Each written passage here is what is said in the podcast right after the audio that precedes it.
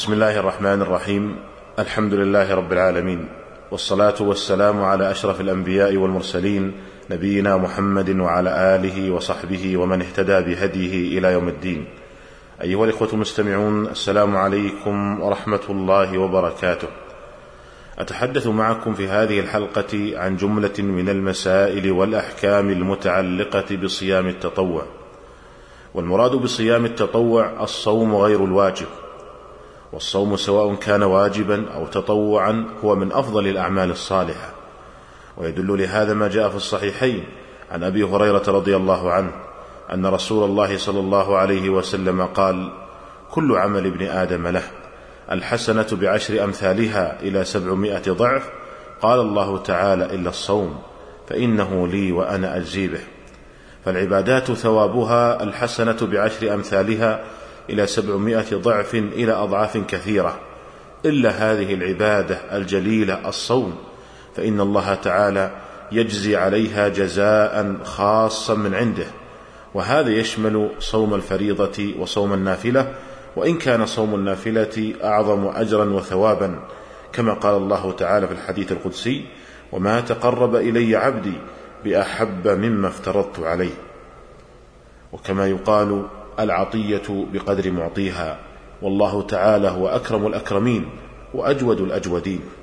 وأضرب مثلا يتضح به المقصود: لو أن أستاذا أعطى المتفوقين من طلابه هدايا، وقال لأحد الطلاب المتفوقين: أما أنت يا فلان فلك عندي هدية خاصة، فالمتبادر إلى الذهن أن هذه الهدية الخاصة أنها أفضل من هدايا بقية زملائه.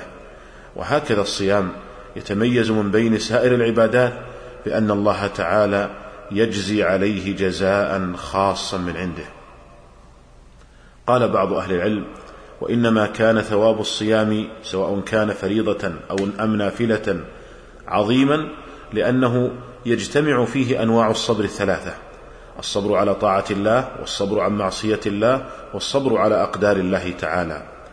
أما الصبر على طاعة الله تعالى في الصوم، فإن المسلم يصبر على هذه الطاعة ويفعلها. وأما الصبر عن معصية الله تعالى فلأنه يجتنب ما يحرم على الصائم. وأما الصبر على أقدار الله تعالى فلأن الصائم يصيبه ألم العطش والجوع والكسل وضعف النفس ونحو ذلك. ولهذا كان الصوم من أعلى أنواع الصبر، لأنه جامع بين الأنواع الثلاثة. وقد قال الله تعالى: إنما يوفى الصابرون أجرهم بغير حساب. ثم إن الصوم يظهر فيه الإخلاص ولا يقع فيه الرياء، فإن العبد يكون في المكان الخالي حيث لا يراه أحد من الناس، ومع ذلك يدع الأكل والشرب وسائر المفطرات ابتغاء وجه الله تعالى. وأفضل صيام التطوع صيام داود عليه السلام، فقد كان يصوم يوما ويفطر يوما. وقد أوصى به النبي صلى الله عليه وسلم عبد الله بن عمرو بن العاص رضي الله عنهما لما أراد أن يصوم الدهر كله. قال عبد الله: أنكحني أبي امرأة ذات حسب، وكان أبي أي عمرو بن العاص كان يتعاهدها فيسألها عن بعلها، فقالت: نعم الرجل من رجل لم يطأ لنا فراشا ولم يفتش لنا كنفا منذ أتيناه. فذكر ذلك عمرو للنبي صلى الله عليه وسلم فقال: ائتني به. فأتاه عبد الله بن عمرو فقال له رسول الله صلى الله عليه وسلم: ألم أخبر أنك تصوم النهار وتقوم الليل؟ فقلت: بلى يا رسول الله.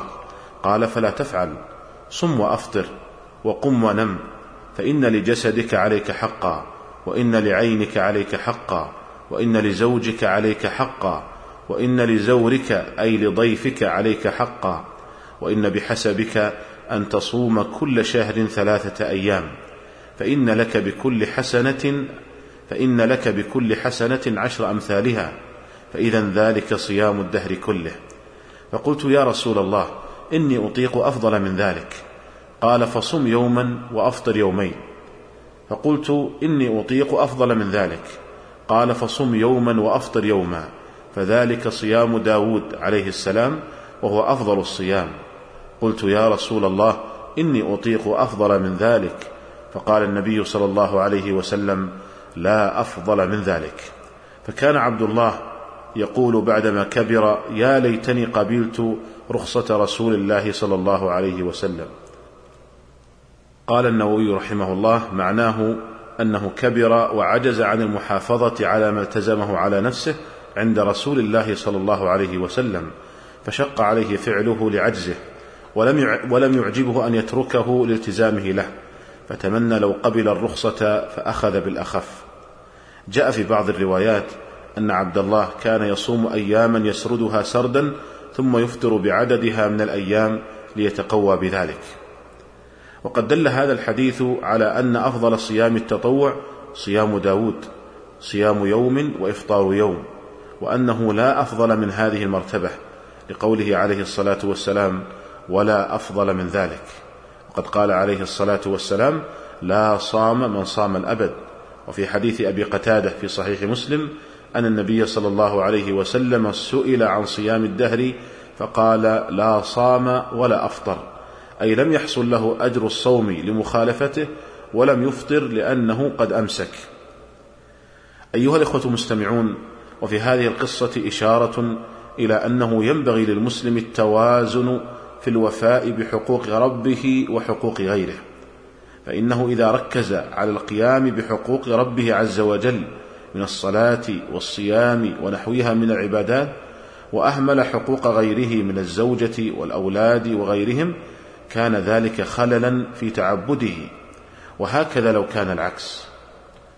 ولهذا استأذن بعض أصحاب النبي صلى الله عليه وسلم، استأذنوا رسول الله صلى الله عليه وسلم في الاختصاء والتبتل والانقطاع للعبادة، فلم يرخص لهم بل نهاهم عن ذلك، لأنه يراد من المسلم أن يأتي بالعبادة بمفهومها الواسع الشامل لحقوق الله تعالى وحقوق عباده. ولهذا تأمل قوله عليه الصلاة والسلام في هذه القصة صم وأفطر وقم ونم، فإن لجسدك عليك حقا، ولعينك عليك حقا، ولزوجك عليك حقا، ولزورك عليك حقا. هذا أيها الإخوة، هذا هو دين الإسلام، ينتظم جميع شؤون الحياة، وينظم علاقة المسلم بربه وعلاقة المسلم بغيره من الناس. اليوم أكملت لكم دينكم وأتممت عليكم نعمتي ورضيت لكم الإسلام دينا. أيها الإخوة المستمعون، ومن أنواع صيام التطوع صيام 6 من شوال، وقد ورد في فضلها حديث أبي أيوب الأنصاري رضي الله عنه أن رسول الله صلى الله عليه وسلم قال من صام رمضان ثم أتبعه 6 من شوال فكأنما صام الدهر كله، رواه مسلم. ومعنى قوله فكأنما صام الدهر كله أي كأنما صام السنة كلها، وذلك لأن الحسنة ب10 أمثالها، فصيام شهر رمضان ب10 أشهر، وصيام 6 من شوال ب60 يوما أي ب2 شهرين، فإذا أضفت 2 شهرين ل10 أشهر كان ذلك السنة كلها. وقد سبق في الحلقة السابقة الإشارة إلى أنه لا بد من تقديم القضاء لمن كان عليه قضاء من رمضان على صيام 6 من شوال، وأن ذلك شرط للحصول على الثواب الوارد فيها في أظهر قولي العلماء، وليس شرط لصحة الصيام. وسبقت الإشارة كذلك إلى أنه يشترط للحصول على الفضل الوارد في صيام 6 تبييت النية من الليل، وأن ذلك شرط للحصول على الثواب وليس شرطا لصحة الصيام. وبقي من المسائل المتعلقة بصيام 6 من شوال مسألة من لم يتمكن من صيام 6 من شوال في شهر شوال لعذر كمرض أو امرأة نفست في رمضان ويستوعب القضاء شهر شوال كاملا، فهل تقضى 6 من شوال بعد شهر شوال أي في شهر ذي القعدة؟ هذا محل خلاف بين أهل العلم، فمنهم من قال لا تقضى لأنها سنة قد فات محلها، ومنهم من قال يشرع قضاؤها فتقضى 6 من شوال في شهر ذي القعدة كالفرض إذا أخره عن وقته العذر، وكالسنة الراتبة إذا أخرها عن وقتها العذر، فإنه يقضيها متى ما زال العذر. وهذا القول هو الأقرب في هذه المسألة، والله تعالى أعلم. وقد اختار هذا القول الشيخ عبد الرحمن السعدي رحمه الله. قال رحمه الله: من كان له عذر من مرض أو حيض أو نفاس أو نحو ذلك من الأعذار التي بسببها أخر صيام قضائه أو أخر صيام الست، فلا شك في إدراك الأجر الخاص، وقد نصوا على ذلك. أما إذا لم يكن له عذر أصلا بل أخر صيامها إلى ذي القعدة أو غيره، فظاهر النص يدل على أنه لا يدرك الفضل الخاص، وأنه سنة في وقت فات محله، كما إذا فاته صيام 10 ذي الحجة أو فاته غيرها حتى فات وقتها، فقد زال ذلك المعنى الخاص وبقي الصيام المطلق. أيها الإخوة المستمعون، هذا ما اتسع له وقت هذه الحلقة، ونلتقي بكم على خير في الحلقة القادمة إن شاء الله تعالى، والسلام عليكم ورحمة الله وبركاته.